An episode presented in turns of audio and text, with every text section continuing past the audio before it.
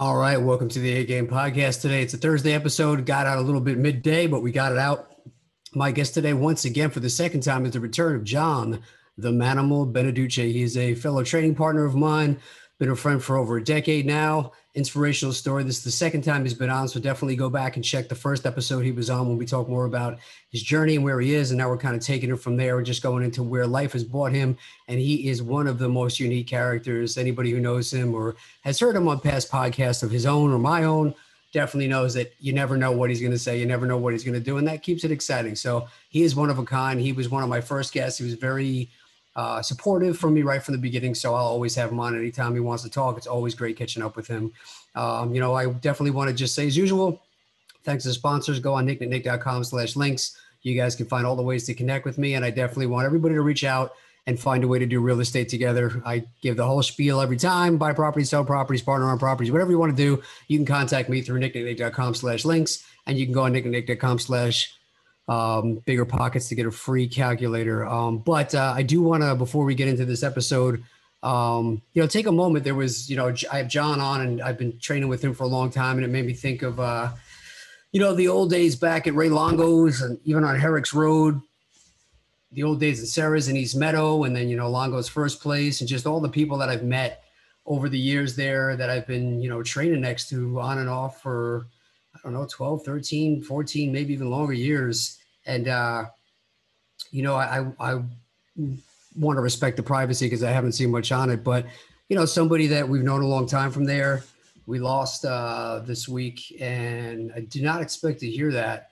And it just made me think about all of the nice things that this person did for me over the years that were just above and beyond that. I, you know, never asked for any credit for it. Never, I never had to ask her to do anything. She just did things and helped me out and supported me and did things behind the scenes to help me with some of the stuff with me getting amateur fights and you know when I hurt my neck and when there was some uh, you know just other I I won't even get into it, but there's tons of things over the years that this person was always a phone call away or a text away. Always good to see them. Always asked how I was. I've never heard them say a bad word about anybody she was at Longo's. I'd say of all the times I've been there, probably 80% of the time, she was always there training. Um, we spent some time together at uh, Al's fight not that long ago when he fought Kevin Lee the second time and got to really spend some quality time together. Just a good person who I will always remember was super, super nice to me, very supportive of me, and never said a bad word about anybody, and was always looking after people and taking care of people. So just wanted to take a moment and uh, acknowledge that. And I hope wherever you are that somebody's finally taking care of you the way that you took care of everybody else. So, uh, you know, a bit of a serious note starting out, but I definitely wanted to mention it, especially because I have another longtime friend who shared them as a friend with John Manimal Beneduce. So I hope you guys enjoy this episode. Uh, sorry, I got it out a little late on Thursday, but I did get it out where I know I slacked the last couple. So back to being a man of my word and doing things no matter how busy I get. Uh, closing on a property this week that's been a little crazy, so it backed things up. And uh, apologize, but I'll tell you guys all about that. And I hope you enjoy this episode with John, the Manimal Beneduce. Check out the links on the show notes to find out how to listen to his podcast and find out about his Manimal training camp with some UFC stars such as Matt Frevola and other great people in fitness, mental health, physical transformations that John does every so often. So follow him, the Manimal Zone podcast and Manimal Training Camp. Have a great day. Thank you.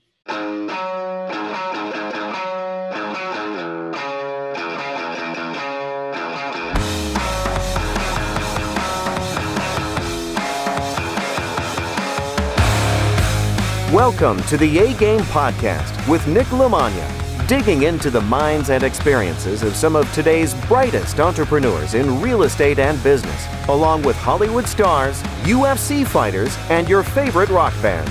People that have figured out how to overcome obstacles, take chances, live boldly, and no matter what they do, they always bring their A game.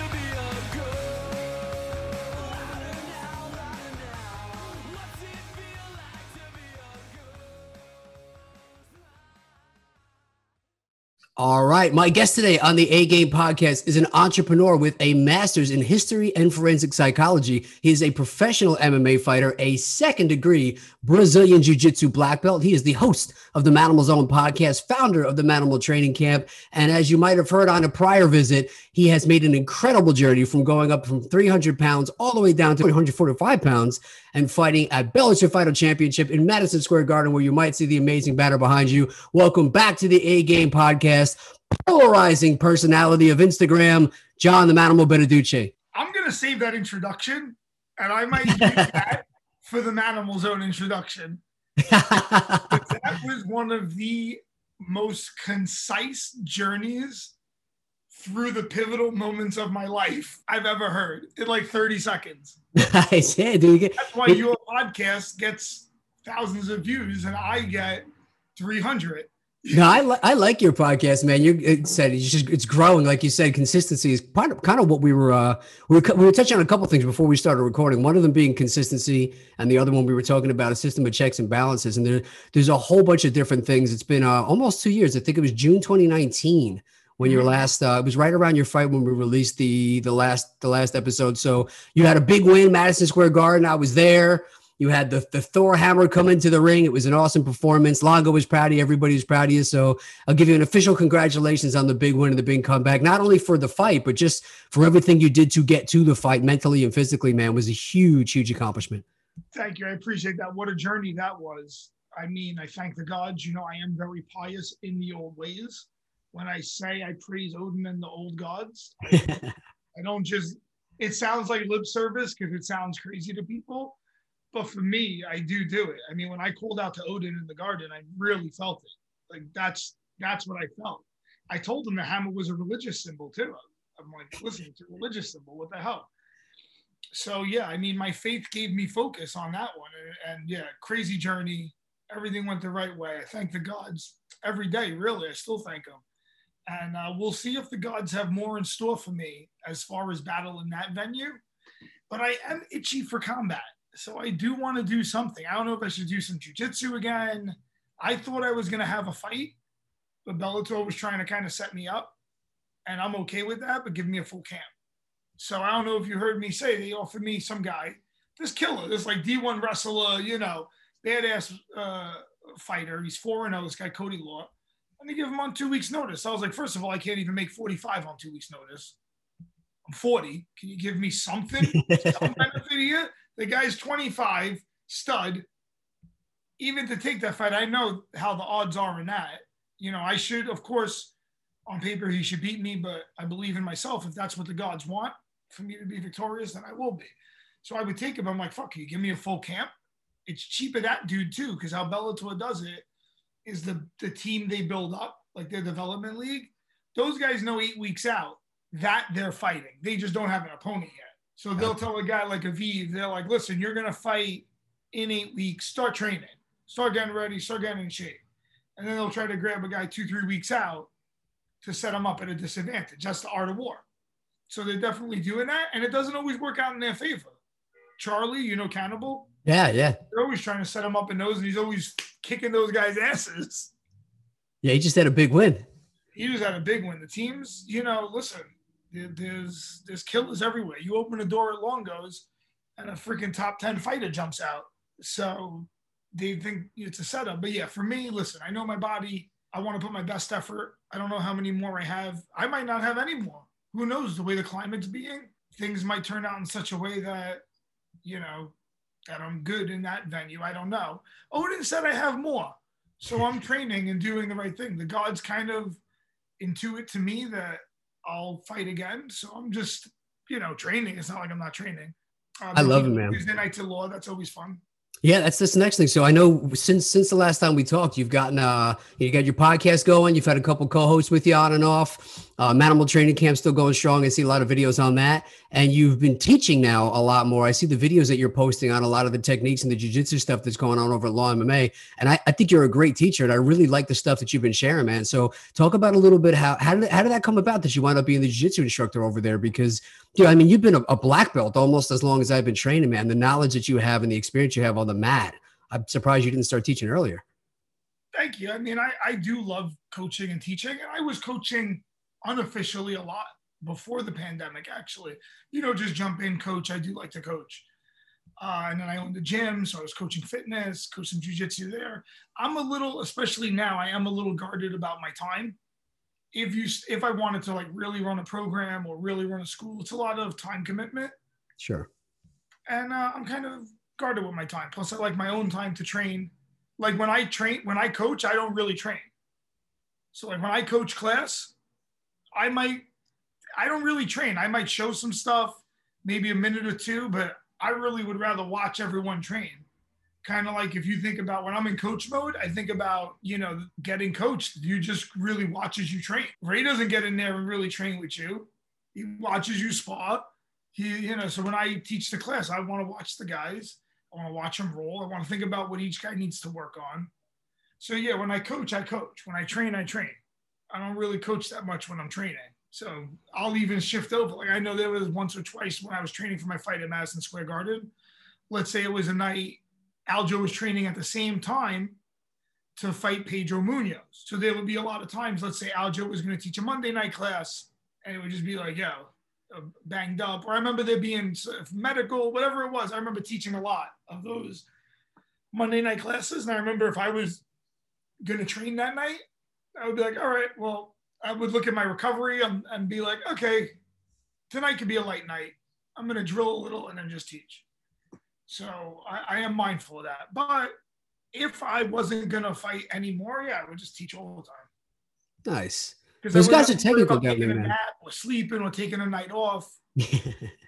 no, sometimes you, listen, you want to take a night off. You don't even want to go and teach. You just want to sit on the couch and just you know, well, you can't smoke a joint during fight camp, but you know, you take CBD, take a hot bath. You might just need recovery time. You might just be thinking about your own shit. So yeah, but uh, I I do love coaching, and I'm always trying to everything I teach you could use in MMA, in jujitsu.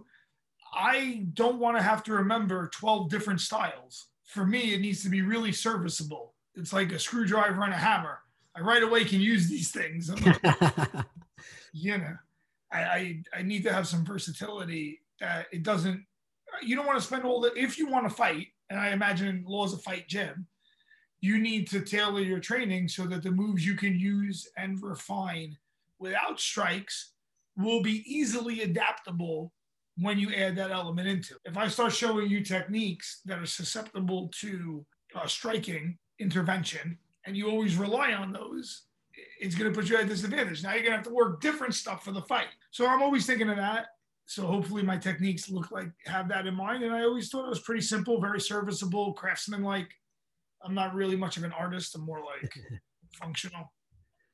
Yeah, no, a lot of the stuff, man, it, it's it seems very uh like you said, it, it, looks high percentage, it looks easy to remember, and stuff that you can pull off in a pinch. And I, have always liked that. Like that was something I remember from like one of my first fights to the second was talking to Corfage, and he was like, less options are better. Like you need simple things you can transition to so you're not thinking about 30 different things because by the time you pick one, the position moved, you're getting your face punch or something like that. So I do I do like that, especially I think that people who don't understand the difference between like a newer black belt like myself and a guy like you who's been around is like the stuff that you're doing, you've tried so many different things that you know look like look, I've tried the fancy stuff, I've tried the basic stuff, I've tried all these things. Here's what's going to be your best bet. Like do these things. So I like most of the stuff is high percentage. And when I see it, it's like you said, I go, man, I never thought of that, but that really makes sense. And, I, am saving all those videos. I'm like, yeah, this is good. I can't wait to get back. And I see a lot of your uh, internet co-stars behind you. He, he gets a lot of. Uh... so my wife was saying Henry needs to get his black belt, but with the freaking attitude this guy has, he's a slacker. I mean, you stop, you know, because he always says I never tapped him, but the guy don't freaking tap. He's that training and push. You see, he don't stop. This is that train opponent that never taps. I put the move on right. You just stub it. What? You barely moving. Stop it. So Henry, yeah, I don't know. He he really she is black belt. The guy's like impossible to tap. Man, he's just such a tool. I don't know. Terrible. But the that that style of working jujitsu into MMA, so it's all applicable. I know Matt's like always been a big proponent of that too. Is that something that came down from like the Renzo legacy? Is that something you kind of learned from him? Because I know some some schools don't really teach like that, but that's something like I, I always notice at Serra's and at Longos, it's kind of like these are positions that will work for you in jiu-jitsu and in MMA. I definitely, you know, that is the Renzo Gracie lineage, really. If there's any signature of Renzo's guys, I think it would be that their style's applicable both ways. Even if you look at Neiman Gracie, right, who's who's out of Renzo's, that's kind of that lineage, Matt. Um, I mean, my style is like that. Even I bet you you put Gordon Ryan in them in fights, Garry Tonon, their jujitsu works in the fight. And there's a self defense curriculum too, Nick. Say that again. There used to be a self defense curriculum in jujitsu coaching when I first started with Rodrigo Gracie. So you would you would do like defense if the guy grabbed you body lock from behind, or if a guy uh, went to, you know, grab your just just grab your sleeve or your collar, or uh, just went to double hand choke you. So it, was a little a little different, but uh, all that stuff's valuable. And you know what? I'm going to teach tonight uh, technical get-ups again. I was watching a fight in the UFC, and this girl went to just stand up after being on her back without doing, you know, the technical get-up where you put the one hand down and you sit up, and got caught with a head kick. And I was like, oh man, I was like, just that basic move that, that you drill a million times could be the difference between victory and defeat. There's a lot of variables in that. It really is a game of inches, and that basic stuff you forget how much it really saves your butt. Things like mount escapes and getting up the right way. That girl got mounted after that and got her face pounded. That was uh that was pretty brutal. But you saw her like take that kick. I think it's uh it is, you know, it, it is a lot of those basics and a lot of those fundamentals that I, I think go a long way. And I, a lot of like the, the the Gracie bulletproof stuff, I think that they're doing like on the Torrance side, it's a lot of that stuff. Like when I go out there, they have their like, you know, you rush in hands up to close the distance and they have a little bit of that. So I, I think it definitely. There, used to be a guy, uh, the spear. The dude would just. so, but there is a lot of value to all that. Uh, even you know, had defend punches on the ground those are the average jiu-jitsu guy. If I'm just in his closed guard, the defending punches, and especially against. I like my old school game, especially for fighting, because all I need is to not get submitted initially, and once I once you can defend it, you're often if you can throw strikes in a good striking position. So yeah, I do like it. Um, which I actually do have something big coming up, Nick speaking about my fight at the Garden, a little delayed, but uh, after that fight, I had went down to Texas just for like a certification for the steel mace stuff, and I met a, a producer, a, a, video guy out there, Jake Fine, and I, you know, we're just shooting the shit, telling my story. He loved the the story, you know, from being fat to, you know, hurting my shoulder, having the gym, having that fail, and coming back and winning at the Garden. So we started making a documentary, but COVID delayed it like a year and a half because we had started right like two years ago. So now finally should be out. We finished all the taping. Ray Longo's in it. We got a great nice. interview with Longo with Al Iaquinta. So we had some good interviews in there that we were able to get, even in the middle of the pandemic. So and there's some good training footage now. He had to come back like recently while everything's open to get like training footage and things like that. Uh, so yeah, Man- Manimal documentary should be coming out the end of the year. So I'm pretty excited about that. I know nothing about any of this. So it's a brand new world. Nick, if you got any connections in that field to promote it, I would love to, you know, have it inspire someone. I mean, I was really at the bottom. You know, I mean, I lost like everything and 250G, which is painful, and I made it back and I'm actually pretty good although we'll see where the universe takes me now. I love it, man. It, it's really a good hero's journey story. I, I, love all the things on there. You know, personally, professionally, business. Anybody who hasn't listened, I'll put the show links in for the original episode. What you did when we talked about all that, but I love it, man. You know, I think it says a lot about you and a lot about your character, and you know, people like you that have been through the ups and downs. I feel like are really okay during these crazy times. But the other people in life that have never really been used to the roller coaster that fighters and entrepreneurs and, and guys like us are used to, they didn't do well adjusting to like all of a sudden like there's pressure and there and, and things are changing. And you you know like like we were talking about it before just that economic anxiety of like where's my next paycheck coming from is something that I've just been used to for 15 years you know? Like I just another day. Now it's the first time people have ever been used to that you know? Yeah. And stress is the to me, stress is the number one detriment to health. If you have a high level of stress, your body is going to be less capable of fighting off anything that's happening. And I think when you start to stress society out, we have a lot of issues. And humans are really good at taking one thing and saying, this is what is the cause. And really, it's a myriad of causes. And almost by highlighting one, you make all the other causes go out of control. So I'm more worried a lot about mental health than I am about physical health sometimes because being overly stressed and not being outside, you know, we do that's what I try to do with Manimal Training Camp, Nick, is I want to give guys take them back to basics, how your body moves naturally. You see, I like to be out in nature. We do them at steamrollers a lot. We're by the beach. I do everything barefoot in the grass. I want to feel the earth. That's where health comes from. When I was the unhealthiest in my life, Nick, was when I had my gym. I was under a lot of stress. You know, when things started going bad, I remember being sick all the time. And I'm like, I never fucking get sick. How the hell am I sick? Yeah, and do and training and doing the right things, but that stress level was causing me to get sick. And my dad had had a bad stroke that really to me was mostly stress related. We had a store and uh, it wasn't going like he wanted. I guess we're similar in that. My dad was entre- is an entrepreneur too, or was anyway. Now he's retired, but that stress made him have a stroke. He was just so stressed about things not going the way he wanted, even though they weren't even that they weren't as bad as he was making it. But when you're used to killing, like like the years that we did good was super good. So I guess it makes a guy feel a little like things should always be that way uh, and that got him sick. So yeah, I'm always cautious about this, about the stress level causing you know worse problems than the actual incident. So yeah, being able to cope with stress, that's how heroes play, right? Odysseus is swimming out there on a plank, you know, trying to get home, and he makes it. So yeah, stress is how you deal with stress, right? Isn't that the hallmark of heroes? Agree. So in a time like this, you know, with all the different things, I know you have exercise, you have different stuff. We talked about microdosing. What are some of the things you're doing to best manage your stress? Because you, you look really healthy. You look good.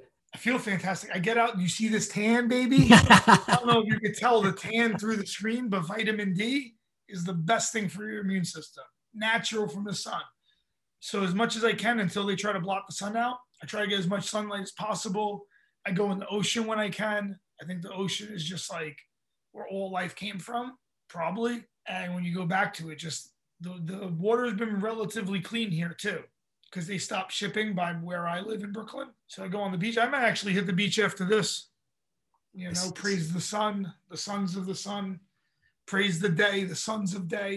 Uh, so the beach has been great, uh, and I love I like training. You know, I've been training my diet's been good. You know, I go very high meat lately. I got Butcher Box coming all the time. Nice. You should sponsor me if you hear this.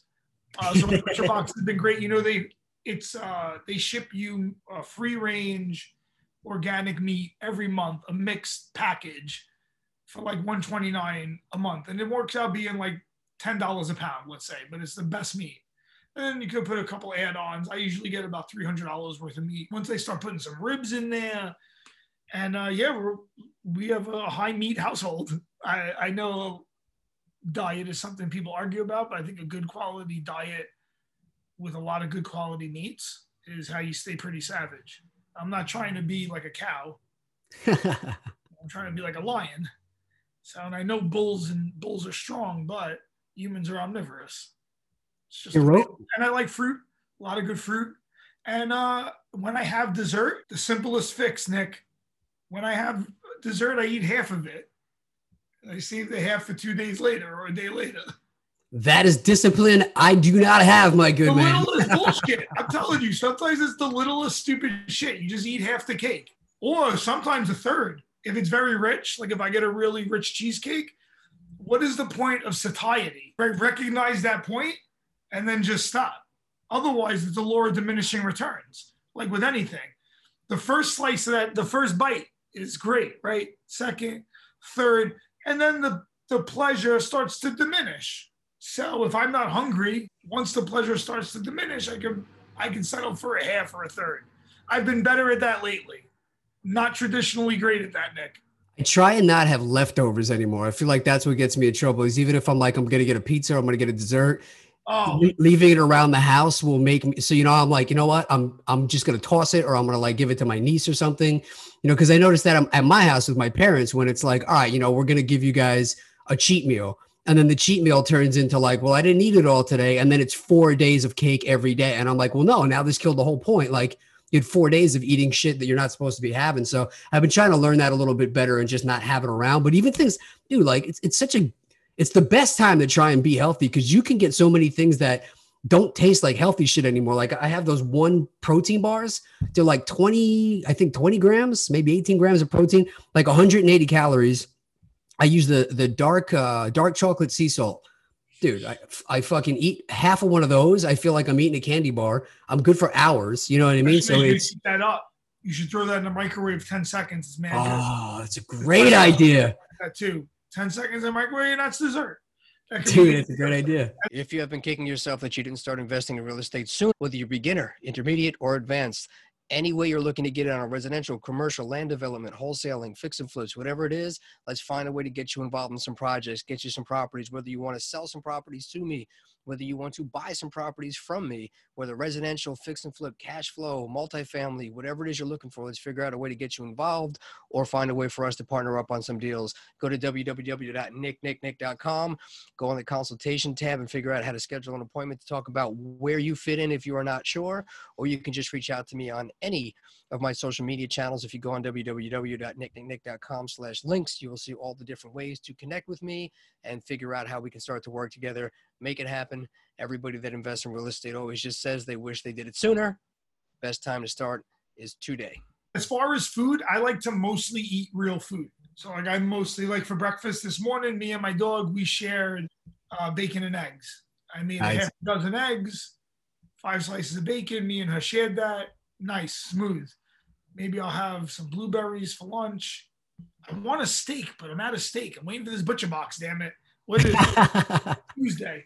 Because it comes the first. They ship out the first of every month, but it's a heavy box. I'm like, come on, I, I, I need my steak out here.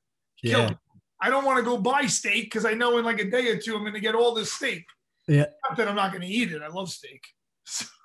you know, you know what I miss very much is I miss the John and Ray Longo combo on Podcast Weekly. That's what I, I miss. miss. it too. I miss it too. Tell Ray.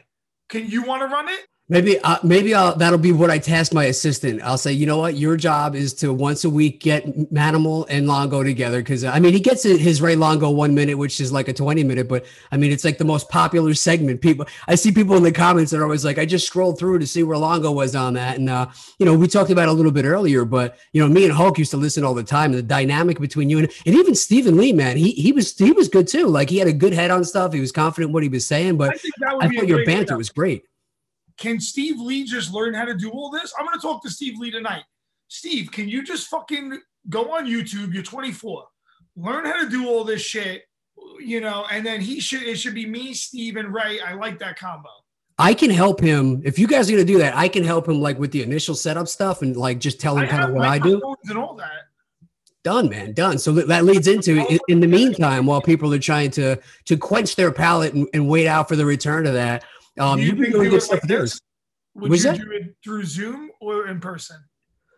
I've only done them through Zoom, so I'm I'm a bad uh I'm a bad you know Matt would be a good guy to ask because he's done both now, and I know initially he was big on like the energy in the studio is, is irreplaceable, but I'd be interested now because you also have you are missing a little bit of that, but then you also get to be ten minutes from the gym, and and that's hours of commuting that you don't have to do. But you guys were doing them right at law for a while, right? And I mean, if you're right there, it's not a big deal. He had to go to the city all the time. Yeah, exactly. If we're at law already, why not come in noon on a Tuesday, lay down an hour and a half, and then train? I like it. I, I think it's I think it's something you should be doing. For as long as I'm going to be in New York, who knows? Yeah, play around with both. So, what, what are you doing right now with the with the Manimal Zone podcast? Talk a little bit because I know you had initially sometimes Frevola's on there, sometimes Carrie's on there. I have uh, my friend Carrie's on there. She was covering all the girl stuff when MMA was live. She runs in the girls' corner. But without the live events, she's not doing as much. But me and Kerry are on there now. Me, we had Steamroller was my co-host for a while. I try to get guests whenever I can. We're really better with a guest. So the Manimal Zone, I I mean, just talking about the fights, insanity. Uh, yeah, so any guests that want to come on the Manimal Zone, let me know. We do it in studio usually, but I might start doing a combination. I'll go to the studio and then I'll put someone on the big screen, maybe zoom them in so I could have a combination feel of in studio and remote. Uh, but right now, yeah, we're just in studio. And uh, yeah, I'm 46 episodes in. It's a hard hustle. I just fixed my audio. Go. It's only 18 minutes the last episode. So go listen to Manimal Zone episode 46 and let me know. I want to do a longer one on Thursday. Maybe get uh, John Calistine on. He's good. I'm trying to get Cannibal back in studio. I had him on an episode. Pumi's episode was really good, but the audio was a little eh. But if you're okay with not the best audio on that episode, Pumi's really good. That kid, I think, is going to be a star too. It's crazy because I remember when he was coming in, just taking highest kickboxing classes at noon and uh, somebody said something like, "Does anybody in this room ever want to fight?" And he was like, "Yeah, I want to fight one day." And I was, was, I mean, he was he was learning like basic combos, and now you see How the guy walking around with belts and stuff. Man, it's crazy. How old was he? Had to have been mad young. Uh, I don't know. Me, me, it was when me and my brother were down there taking hires classes pretty regularly. So I mean, it's, it's years ago now, but yeah, it got to be a while ago. Seems like just yesterday, man. That's how you quickly become the old guy at Longos and nobody knows. You know, I remember I'm telling the stories like when I was, I remember when Pumi first started coming down, but he's looking good, man. He's quick, he's fast, he seems like he's got a good attitude. I mean, I still train twice a week at law with the kids. So, but yo, they always trying to get the old. I spar Thursday night. There's a group sparring, and man, I got called out like three guys in a row. And someone was like, "Damn, everyone wants Manimal." I was like, "No country for old men out here." Holy shit! Like they want it till they get it, and then they don't want it anymore, and then I can't stop.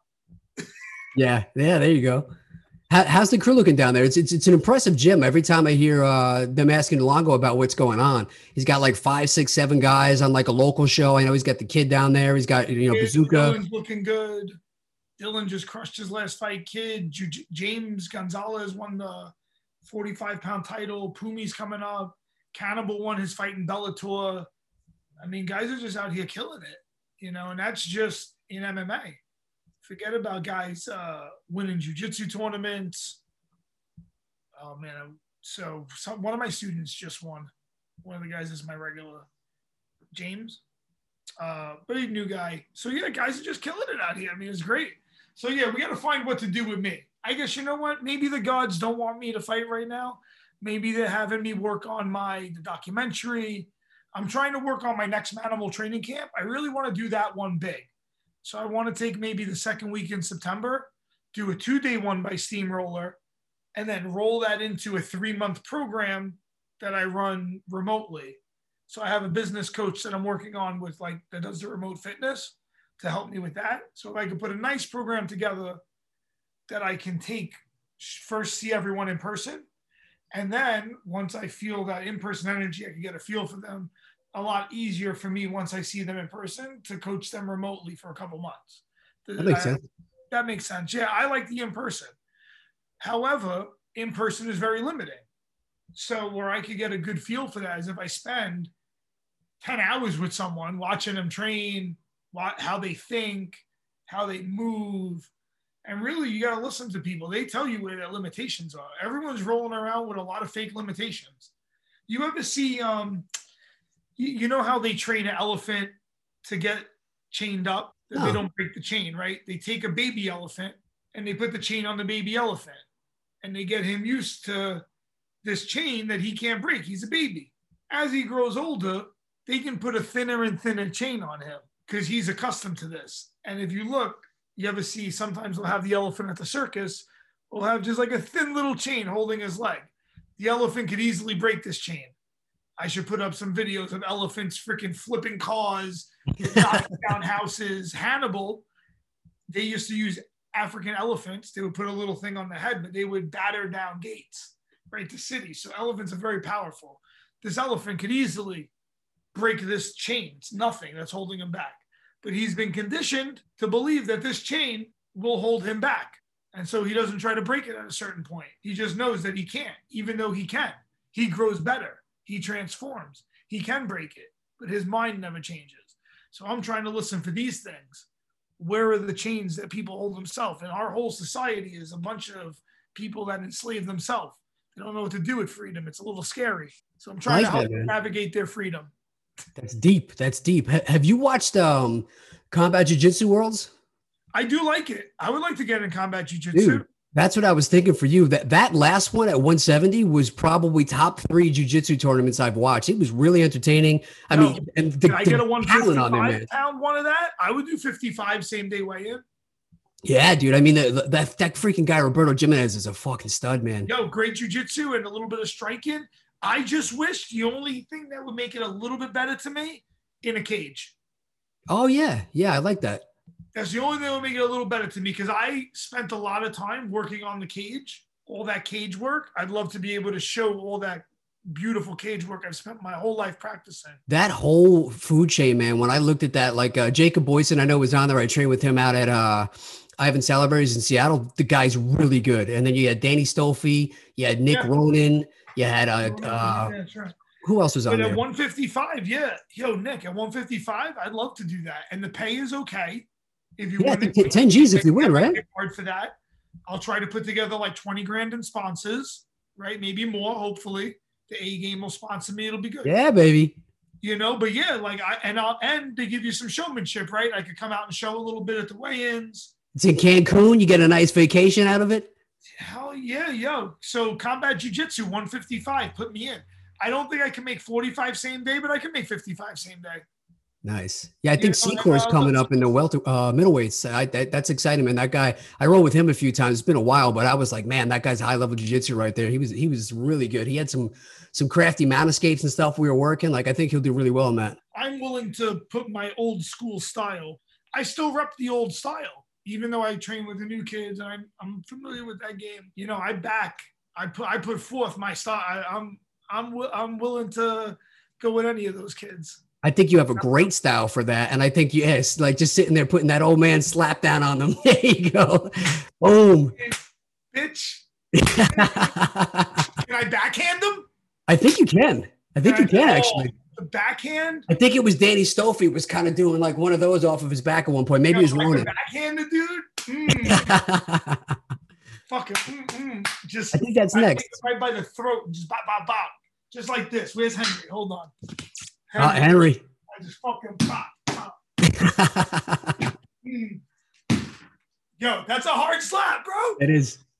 Mm, fucking. Can you imagine? I would love that shit right against the cage like that. That's what, and just fucking bitch smack him, Bas Rutten style. Oh man, I'm getting hyped. Yeah, I think that's I think that's next for you, man. I think that's what you should do. Bubba, let me get, let me come, let me smoke another bowl. Hold on. this is why I don't smoke in camp. Not just because I don't get drug tested, but without weed, I am a savage.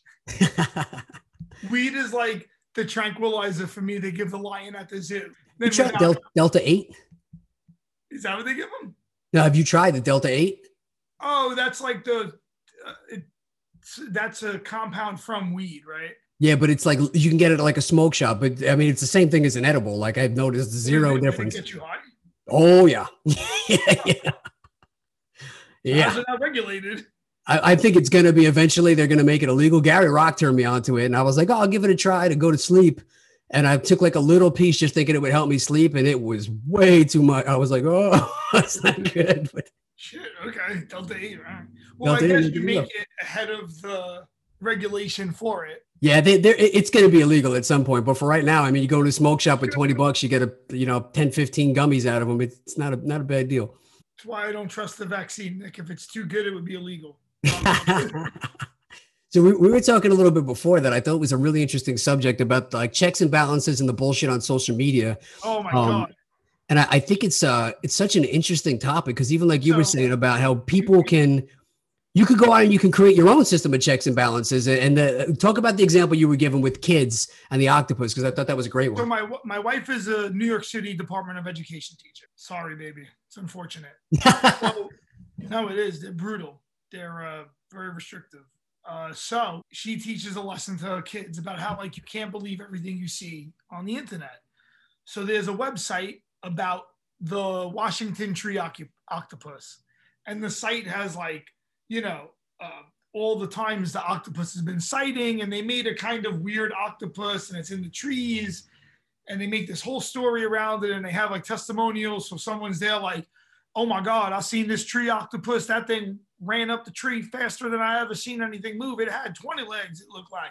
Right. You just, it's, So this whole thing, they have a shop right for the tree octopus, and uh, the kids are like, "Oh wow, I want to go see the tree octopus." She's like, "This is fake. It's made up. Like it doesn't actually exist. Someone just made this. Took a couple hours, and fabricated that stuff. Did a day of shooting." Boom, and you can make anything fake. And that's just someone effing around who's a New York City school teacher. Imagine if you had a budget behind it, what you can make look fake. So you got to be careful. I don't believe half of what I see pretty much none of what I actually I don't believe none of what I see, half of what I hear, and not too much of what I think. So no, you know it's a great point. The uh, shout out to Mark Turner, Brad Johns, the BJJ Lab out here in Naperville, but.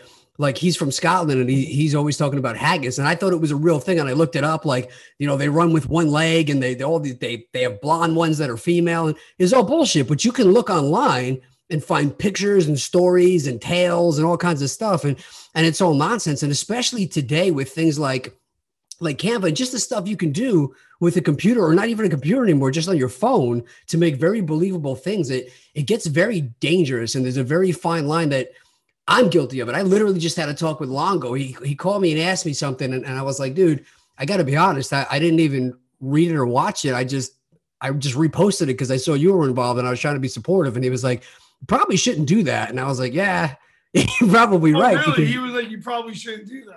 Yeah, but, but I mean, it makes sense because, like you said, it takes 10 seconds sometimes to go and verify something or look something up before you put it out there. And a lot of the times it's nonsense, but sometimes it's not. And there's conflicting information. The levels of people, like you said, that if, if, if they're really committed to that and they have resources, they can bury stuff pretty deep that it gets very, very hard to prove something right or wrong. It's, it's confusing, man. Say again? I could fake a lot of stuff very easy too. Think about how people back they thought War of the Worlds, the broadcast was actual alien invasion. That's just words.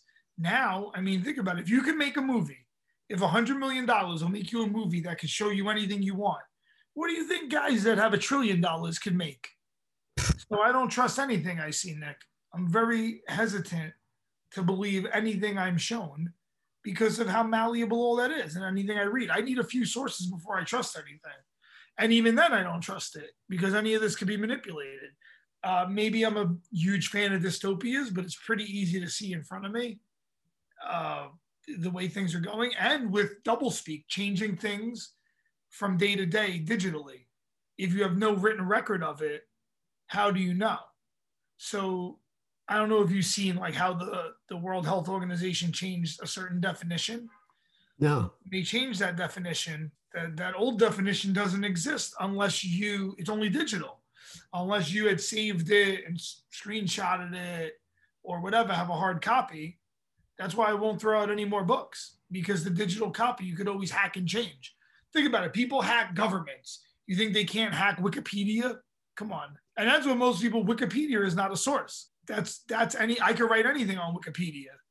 My boy once put like instead uh, on a, like a Sherdog site to fuck with me. I used to always take bronze. I have like 27 bronze medals, right? So he made my name Bronze Manimal, and I was like, you know, that's not what you he just went in the site and was like, change my profile information. So so you always have to be cautious with computers. They're easy to uh, to hijack I mean, there's a whole field of hacking, right? That that's all they do. People steal identities, currency. I mean, the amount of things you can do on the internet fraudulently is endless. Uh, just like in real life, uh, limited only by your imagination.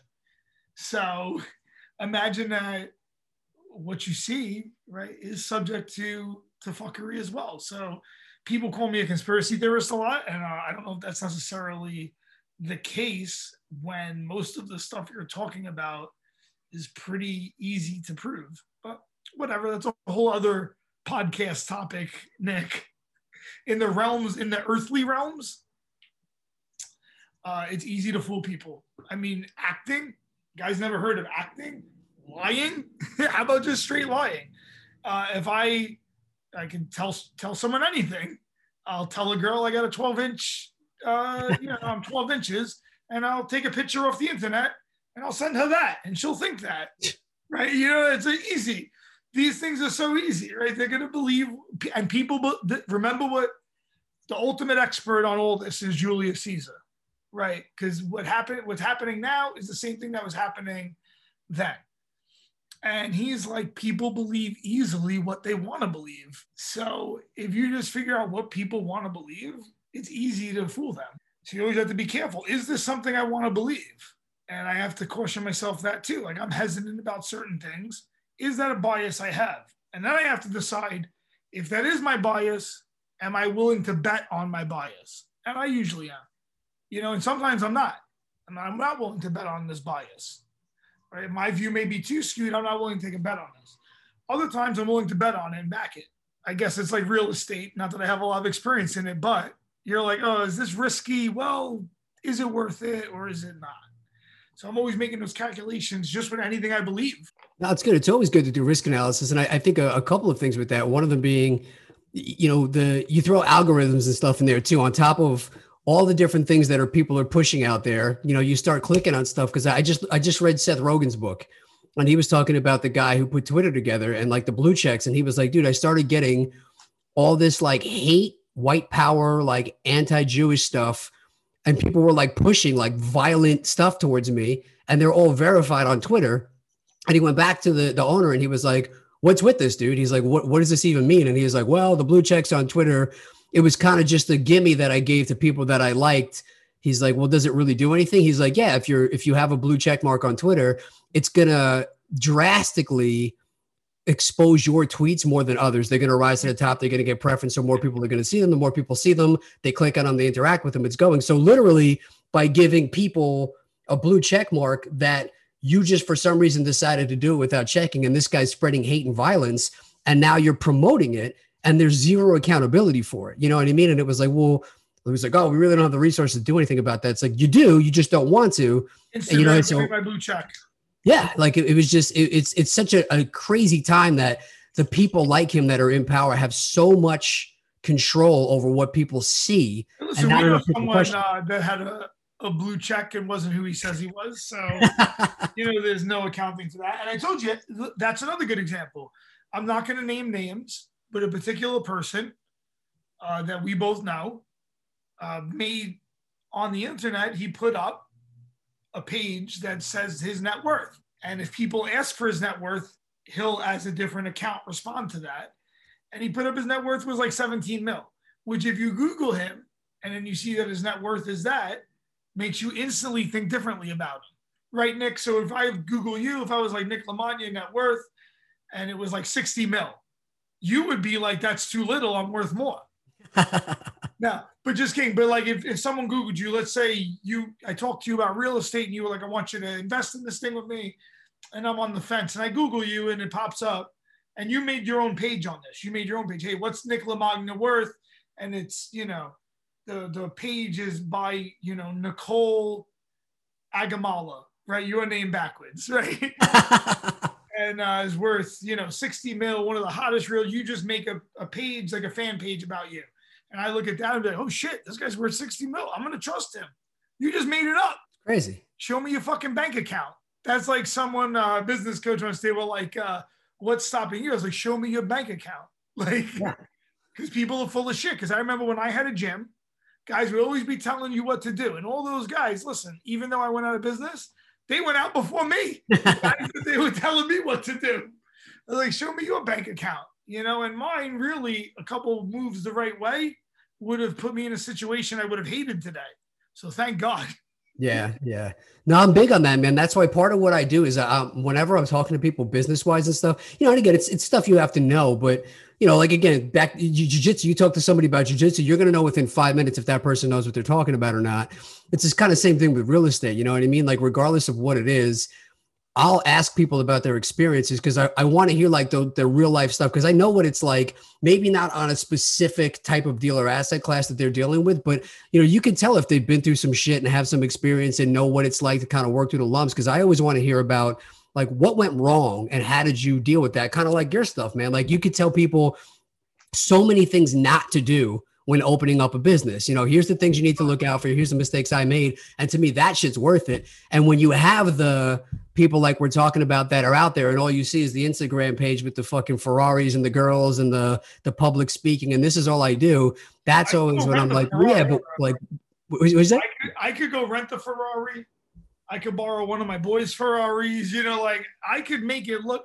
One of my uh, one of my clients that I used to train, her family is like Indian royalty and mad money, right? So uh, for her, I, know, I think she graduated junior high, not junior high. She graduated bachelor's degree, and they bought her a brand new Mercedes, hooked up, right? And she took a pic, and uh, you know she takes a picture. It's like hard work pays off with her in the Mercedes, kind of like saying to the internet, like her working hard bought this. Yeah, yeah. right? Like, oh, hard work pays off. Yeah, hard. Yeah, you, you went to school, but your parents just bought you a hundred thousand dollar car. You were born on third. You didn't hit a home run. And they paid for your college, so it wasn't like the hard work paid for both your college and this Mercedes. Yep, exactly. Your parents paid for it. Yes, you did work. You did do what they wanted you to do. You're a good kid. You sure? I'm not saying you don't deserve it, but what I'm saying is you're misrepresenting how you got this thing. Ever wanted to play the drums? Or do you want to get your kids some drum lessons to burn some of that energy while they are all locked up?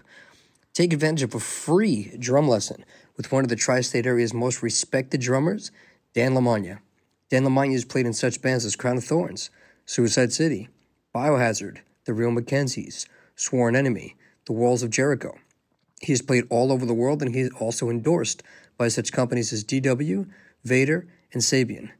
Dan has taught tons of people from all different age groups and all different music styles. He can teach adults, kids, advanced beginner, any types of styles from metal, all different types of percussion, whatever style you want. Get a free drum lesson today from Dan. All you need to do is text the word drummer, D R U M M E R, to 833 632 0585. Again, text the word drummer, D R U M M E R, to the number 833 632 0585 for your free online drum lesson. There used to be this jujitsu guy. Uh, he was all right. And uh, he started doing like these videos of him in like this fat looking mansion. It's his dad's a dentist. And his mom was like a he, he has two doctors or his parents. He's in his parents' house showing you their pool, acting like it's his. it is his. Those are his parents. He hit the the, the gods, blessed him.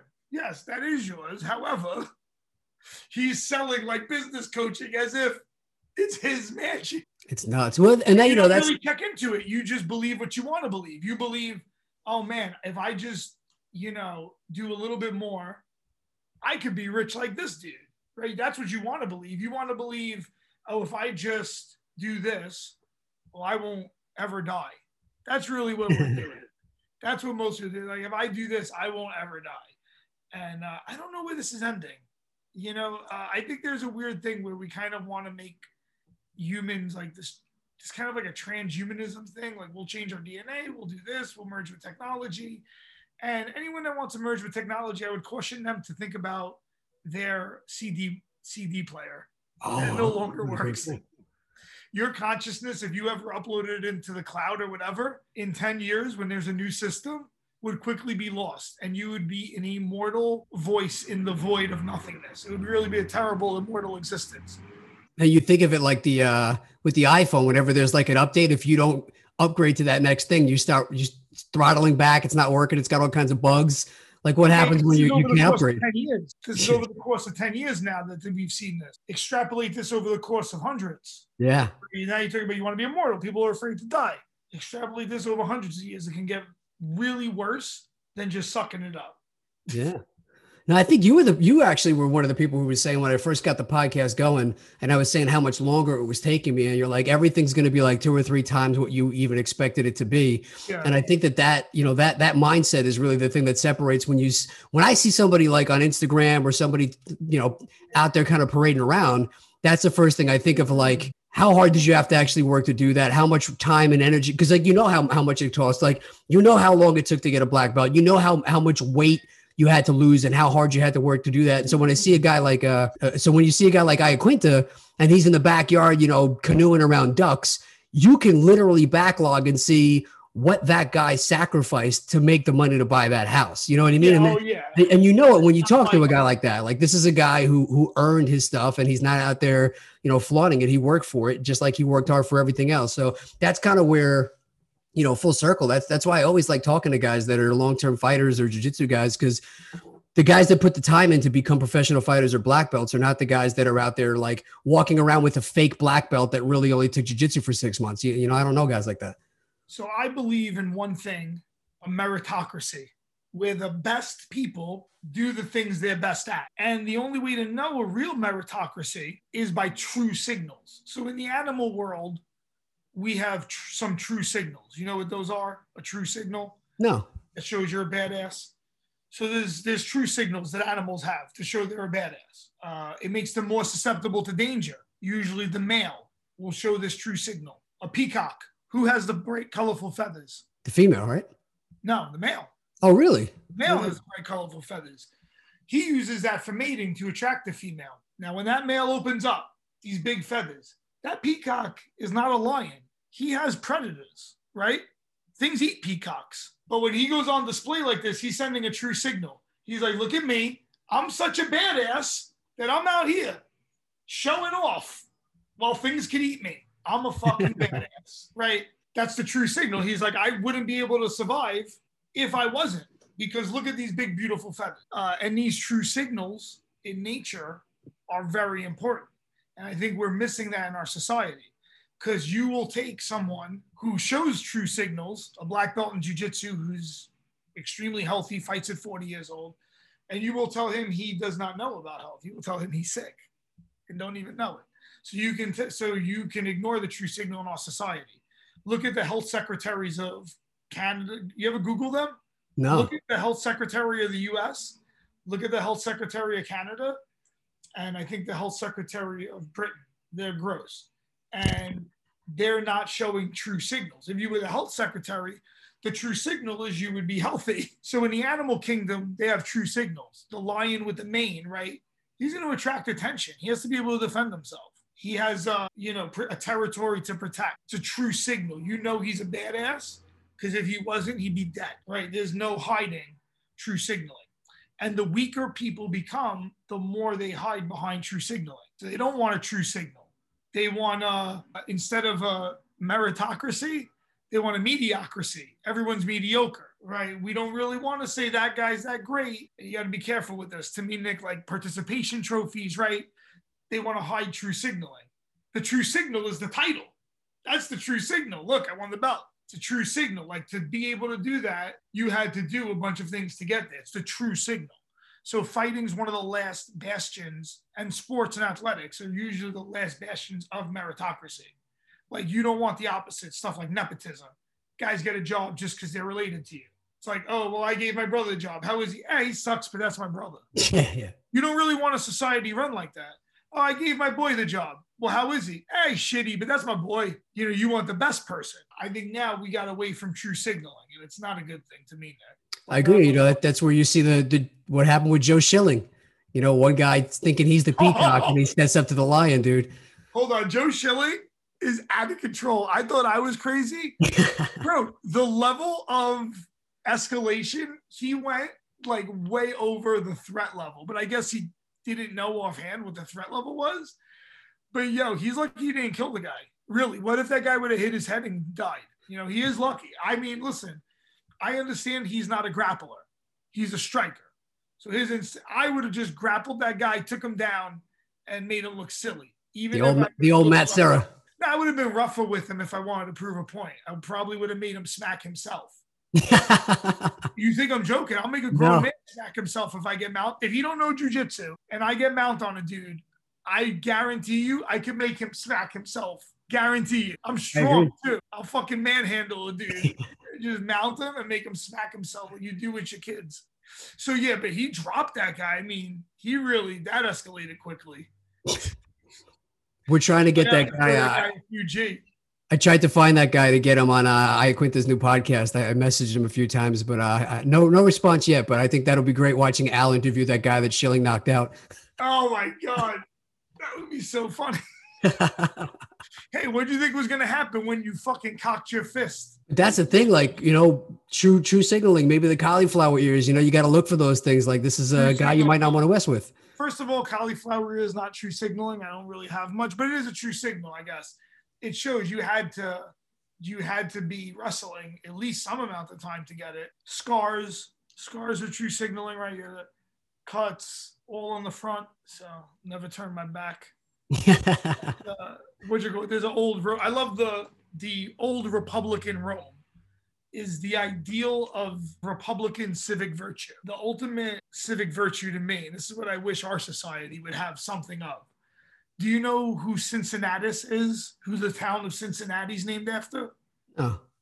So Cincinnatus in about the 400s BC, uh, Rome is a small republic, mostly small farmers. They don't have a standing military. Your military is drawn up as you need it from citizens every citizen a soldier. So they wind up warring with this tribe and they're not doing great. They call up Cincinnatus from his farm. He retires. So Cincinnatus was a great soldier. He had been retired. He's working his five acre farm. They grab Cincinnatus and he's working his plow. And they're like, We elected you dictator for six months. Dictator was a position they would give you. So you had all the power. You got six months do whatever you need to do to figure this out. So Cincinnatus put down the plow. In 18 days, 18 days, gathers the army, fucks shit up, right? Quells the threat, and then gives back the dictatorship after 18 days. He gave he had it for six months.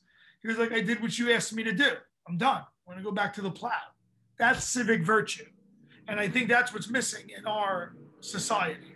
Politicians serve forever. They don't understand civic virtue, where you serve to do what you said you would do, and then you go back to a normal life as a private citizen. And I think this is sorely missing. Then what happens is you develop an oligarchy.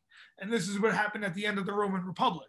You have Julius Caesar, Pompey, uh, Crassus, you have all these rich dudes with a lot of power who essentially each in turn want to take over the whole bag. And at least the Civil War and uh, reconstituting as an empire. So I see a lot of parallels in history to the modern era. And as someone who's a student of history, I get very worried when I see people who do not study history reacting in certain ways. History does repeat itself, doesn't it? I love it, man. Wise beyond his words. As always, it's always great catching up with you. I'll be home in a couple weeks, man. I'd like to get some rolling in, but talk about how, how do people find you? How do people get your podcast? How do people find out about Manimal Training Camp? Talk all things Manimal guys, we got a lot coming up. So I'll be posting up for the documentary as we get closer to that. That's the big thing. I really hope that I could like inspire someone. You know, Nick, I don't talk about it a lot, but I talk about in the documentary that I almost killed myself after the my gym went bankrupt. And you know, we have friends that have committed suicide, and it's a real tough thing to go through. And I understand what it's like to be low. So hopefully, if I can inspire someone and stop someone and have someone stick around, you know, a little bit longer. If I could do that, that documentary would be a success. As far as the other stuff, best for me on Instagram at Manimal John. Uh, I've been putting out a lot of good content, a lot of good training videos. Uh, I've really been stepping that up. So if I could get a follow on that, that's great. Manimal Zone is on iTunes. And uh, next Manimal Training Camp, looking for the second week in September. But I want to do that one big. I want to do it right. And I want to have stuff that I could follow up. So everyone that comes to the camp, I want to deliver a program that we could follow together and then really take them to from average to savage. You know, by the end of the year, I want a bunch of fucking savages. Nice, man. I love it. And you're, of course, you are going to be the next 155 pound combat jiu jitsu world champion. So we also have that to look forward to. Should I write that on my battle board? Yeah. That's set into the universe. Because I'm sure they're not, yeah. I might have to take a boat there, though. Why? I oh, I think a private plane. Think a private no, because travel's gonna get crazy for me out there. I'm gonna be like a wild animal out here.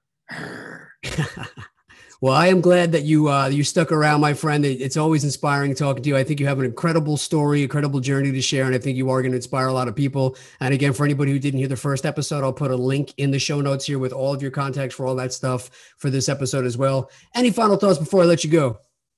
Stay savage, my friends. I love it. John Beneduce, ladies and gentlemen.